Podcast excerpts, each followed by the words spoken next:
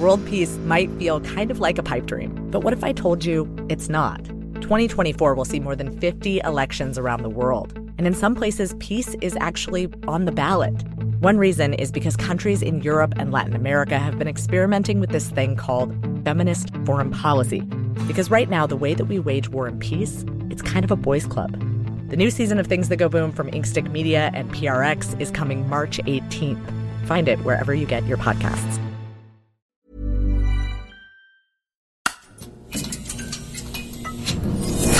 The Economist.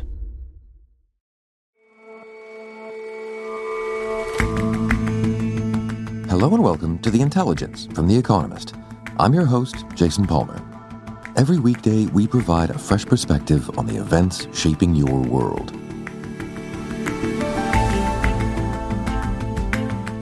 Drones have, as we've been telling you for some years, transformed the modern theater of war, and Israel has been a major force in developing them. We look at how drones are being put to use in Gaza. And one of the things artificial intelligence can do is look at the rules of chemistry and make guesses about what should exist in nature, even if it's never been seen. And an AI set to look at crystals has found more than 2 million new ones.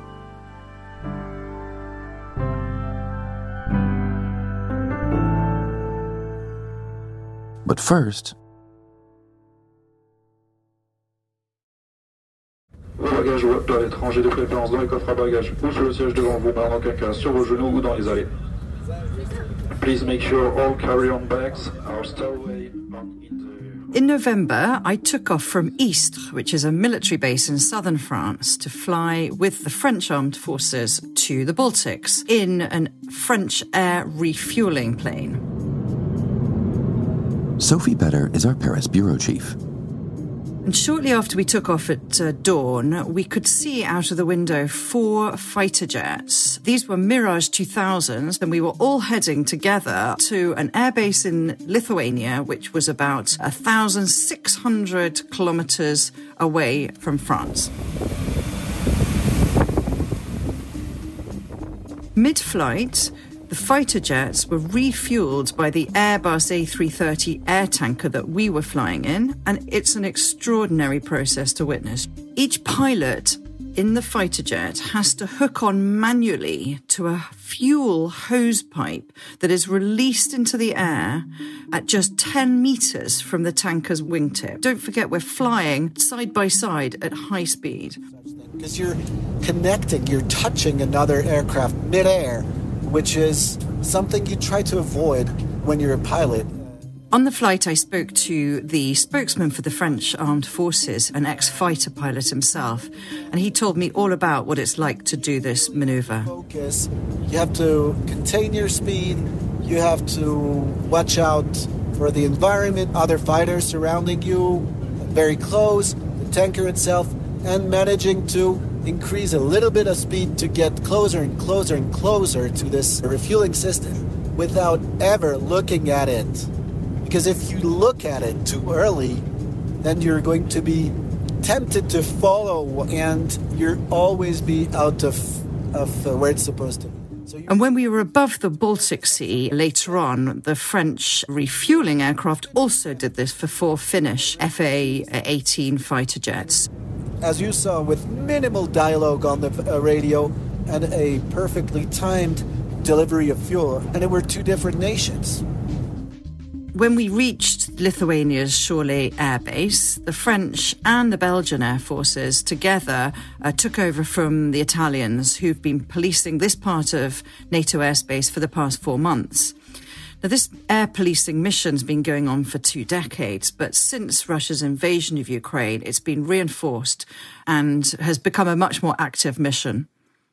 So the purpose of the mission you were on was a, a kind of handover uh, from the Italians then to the French and the Belgians. But why are these non-Baltic states so involved in Baltic airspace? Well, the three Baltic nations, that's Estonia, Latvia, and Lithuania, do not actually themselves have serious air forces. So they rely on the NATO alliance to keep their skies safe. Since the Russian invasion, NATO's reinforced these air policing operations. And at the same time, allies take part in an air shielding activity all the way along the length of the eastern flank facing Russia. So that's from the Baltic Sea in the north right down to the Black Sea and the Airbus uh, refueling the Finnish fighter jets. So those are American built fighter aircraft, really underlined, I think, the interoperability of NATO assets. That's something that's absolutely key to the alliance's ability to operate with all these different nations in Europe, as well as the US, which are taking part. So, how much of this is practice runs and military exercises, and how much active actual policing? Well, what's really interesting when you speak to both the Italians and then the French when we landed in Šiauliai is that this is a really active mission. In the four months that the Italians were in charge, they intercepted 60 Russian aircraft. Now, those included fighter jets, Russian bombers, intelligence, transport aircraft. And the British, which also did a four month stint at NATO's base in Estonia this summer, intercepted 50 Russian aircraft over the same time. So the French are fully ready to intercept a similarly high volume. So, what to make of those numbers, those numbers of interceptions over that time? Well, there isn't a trend that's clear. I mean, we're not looking at something that has increased significantly since the invasion of Ukraine. Numbers are fairly stable, but they are high, and that's what's raising eyebrows at the base in Lithuania. Uh, sometimes the Russian approaches are probably intended as practice runs, so they're exercising their long range bombers, or at other times, the intelligence aircraft, the Russians, will be trying to test NATO's radars, test NATO's interception times. But it's very rare for the Russian aircraft to actually enter NATO airspace, what the interceptions are doing is moving towards them as they approach NATO airspace. And that's what these French aircraft are now doing. And it sounds as if they're going to be kept busy. Yes, I mean, certainly from the French point of view, what's very interesting is not only that they're now on this mission in Lithuania, but they have also deployed French forces to Romania. They did that pretty fast after the Russian invasion of Ukraine last year. They are also deploying uh, crewed aerial surveillance flights on the western Black Sea coast. That's where they can watch over Ukraine's grain shipments.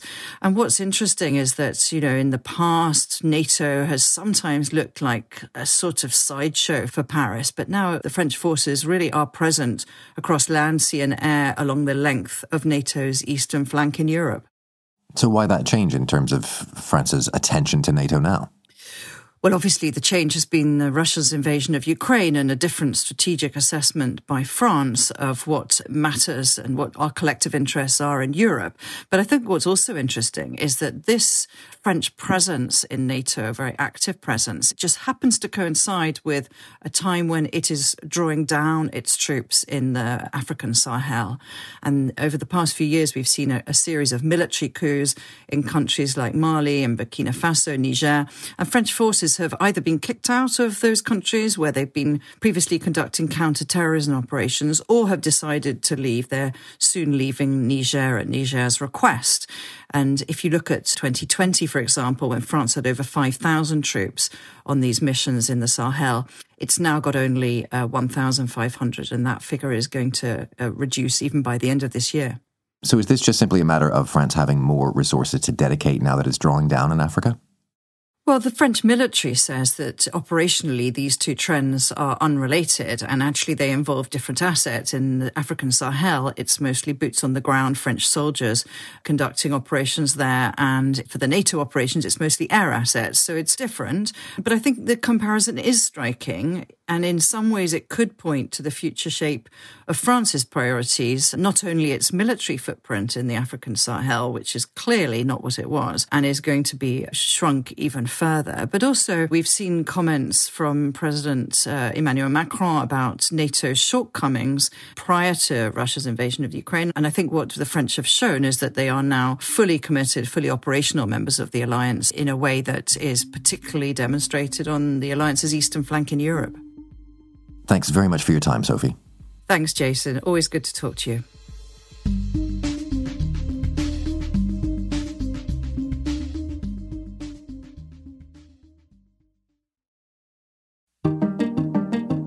Hope you caught the latest episode of The Weekend Intelligence, diving into a Swedish mine to see or hear up close some of the contradictions inherent in the world's green transition. What? You didn't? Well, go back right now and give it a listen. What? You're not a subscriber to Economist Podcasts Plus? Inconceivable. Head to the show notes right now and make that right. I'll wait.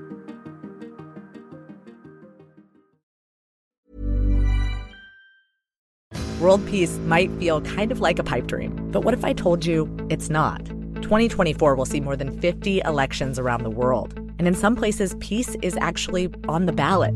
One reason is because countries in Europe and Latin America have been experimenting with this thing called feminist foreign policy. Because right now, the way that we wage war and peace, it's kind of a boys' club. The new season of Things That Go Boom from Inkstick Media and PRX is coming March 18th. Find it wherever you get your podcasts.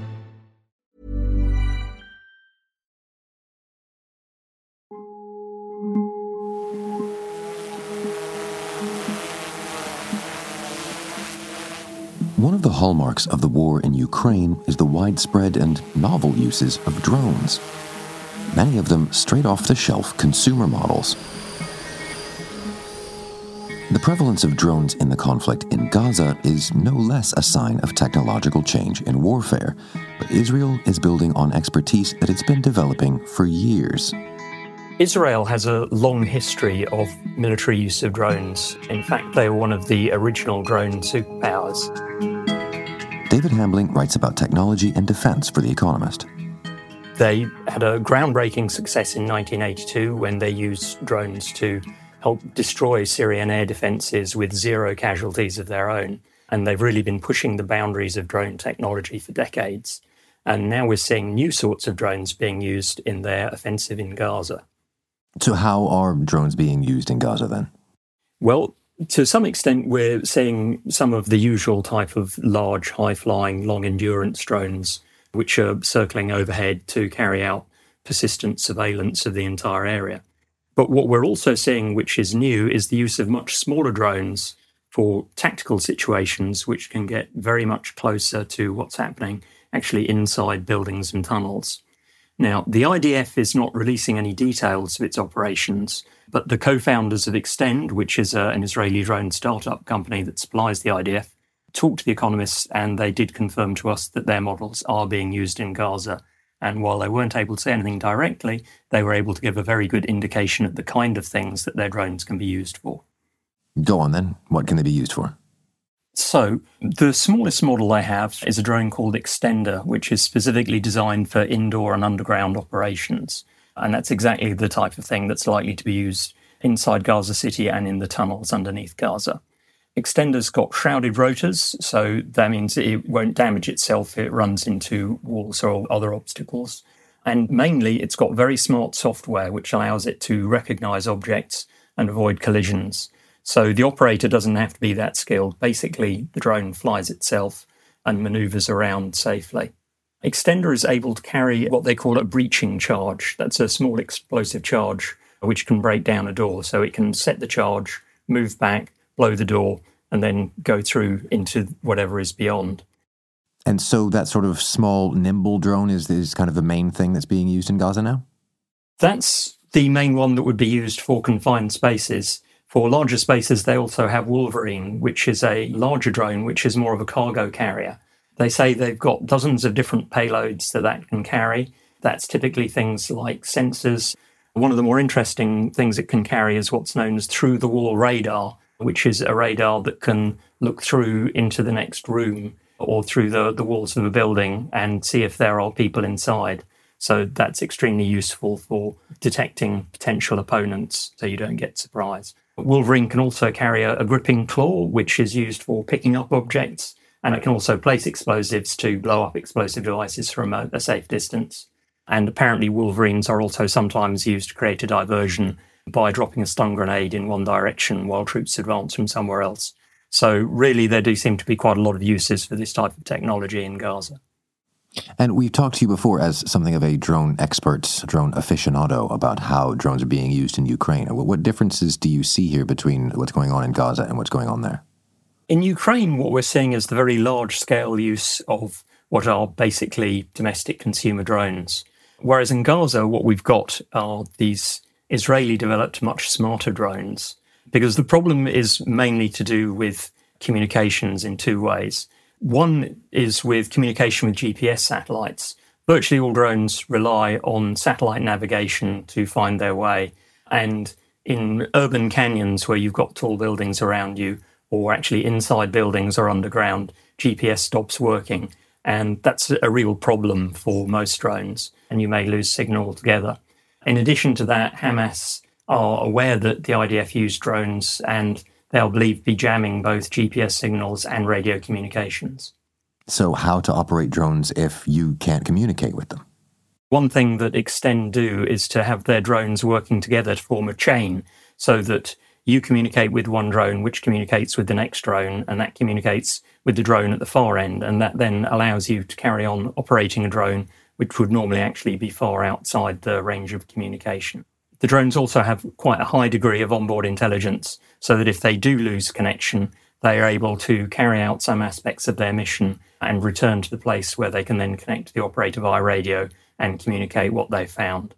So that kind of intelligence makes the drones much easier to use. And that way, the drone operator can focus on the bigger picture and whether the drone has found anything important rather than looking in detail at the video feed all the time. So it's clear that a lot of the development that's going on here is, is what helps the soldiers, the operators. What about the effects that all of this tech has on the civilians who might be in the line of fire?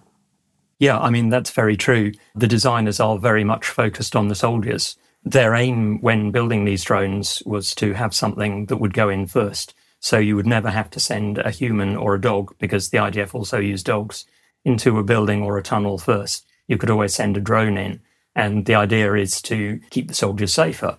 The flip side, of course, is that it may not necessarily be an improvement for the civilians. Now, arguably, in some ways, it is. If a soldier bursts into a room and finds people there, he's only got a split second to make a life or death decision about whether he should shoot. Whereas if you send a drone in, there's much less at risk, and the worst case, the drone operator loses their drone. So that means that there should be much less shooting involved and it should give them a much greater chance to recognize innocent people. However, one of the issues with these is that drones can now go places that they've never gone before. And drone operators do make mistakes. And this is well known, even with big drones with lots of intelligence supporting them. They quite frequently kill the wrong people because bad decisions are made. David, thanks very much for your time. Thank you.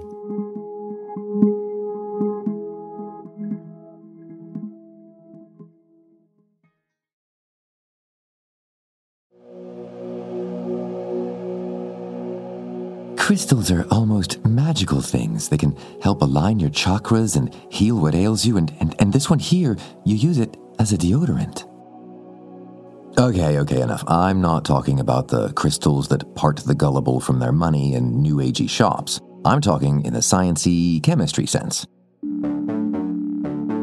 Crystals are more of a description than a thing. Any structure made from lots of repeating patterns of atoms is crystalline, and crystals have found uses everywhere. From harvesting light in solar panels to converting radio waves into sound. Even the silicon used in microchips and the covering of a decent watch face are crystals. The list goes on and on, and it looks set to get a lot longer. Until recently, material scientists only knew about the existence of 48,000 different crystals with different chemical structures and chemical compositions. Gilead Amit is a science correspondent for The Economist. Now, the AI company Google DeepMind has used machine learning to scan existing libraries of chemical structures and predict new ones. And they've come up with about 2.2 million crystal structures, each of which they say is new to science. 2.2 million structures that are at least conceivably possible or that exist in the world, or, or what? 2.2 million crystal structures that they predict will exist and that science doesn't yet know about. And to test how accurate these predictions are, DeepMind collaborated with some scientists at the University of California, Berkeley, who chose 58 of these 2.2 million, tried to synthesize them in the lab, and claimed to be able to create 41 of those 58 in a little over two weeks. And there have also been other labs that have been working independently, which have created some 700 other crystals from this well of 2.2 million. So it'll take us a while to test all of those predictions, but so far, at least some of these shots in the dark have hit their target. But to what end? 2.2 million crystals is, is the implication that all of them will be useful in some way? So that's what DeepMind hopes. Some will be more useful than others. They've released a subset of this library containing some 380,000 structures that they claim are the most stable, most interesting, most likely to yield to, to users. And the range of applications is, is really vast, considering how fundamental crystals are to modern life. They claim that in their 381,000, there are thousands of crystals that could display superconductivity, which is the resistanceless flow of electric current, which is extremely useful in constructing electrical grids. They claim to have several hundred potential conductors of lithium ions, which means they could be very useful in batteries for, say, electric vehicles.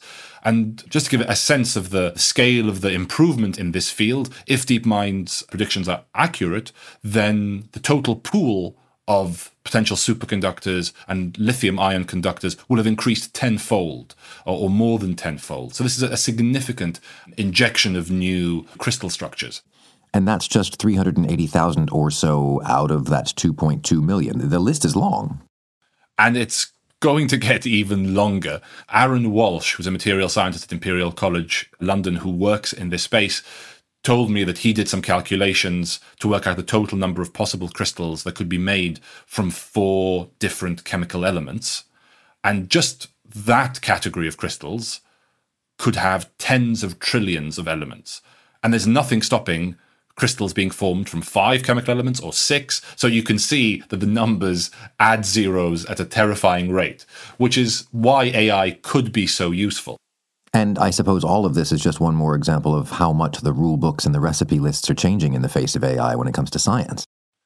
That's absolutely right. I think lots of fields of science are already feeling the potential of AI, already exploring how much it can be useful. DeepMind has had big headline news in the last few years when it comes to protein folding. And their AlphaFold project came up with predictions for these folded protein structures for hundreds of millions of protein, which has been a massive advance. The accuracy of those predictions is still being tested, but if they're right, this is really significant. And AI is also being explored in fields ranging from modeling the complex physics of nuclear fusion, which could be an incredibly valuable energy source in the future. And it's also being used by cosmologists to model universes in the lab, because, of course, we only have one real universe that we can test. So if we want to run comparisons, we need to simulate them in the lab. It's a very exciting time for science and for science journalists. Thanks very much for joining us, Gilead. Thank you, Jason.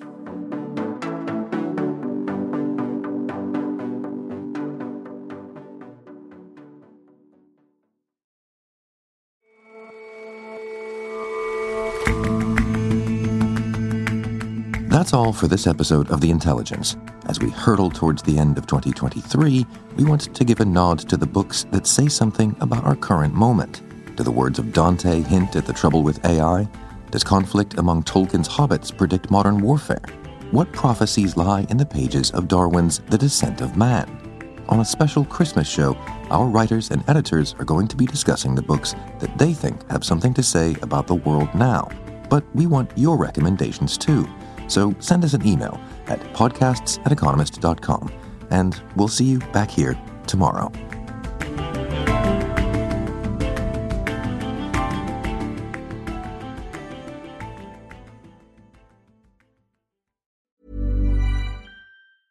Hi, this is Janice Torres from Yo Quiero Dinero. If you own or operate a business, whether it's a local operation or a global corporation, partnering with Bank of America could be your smartest move.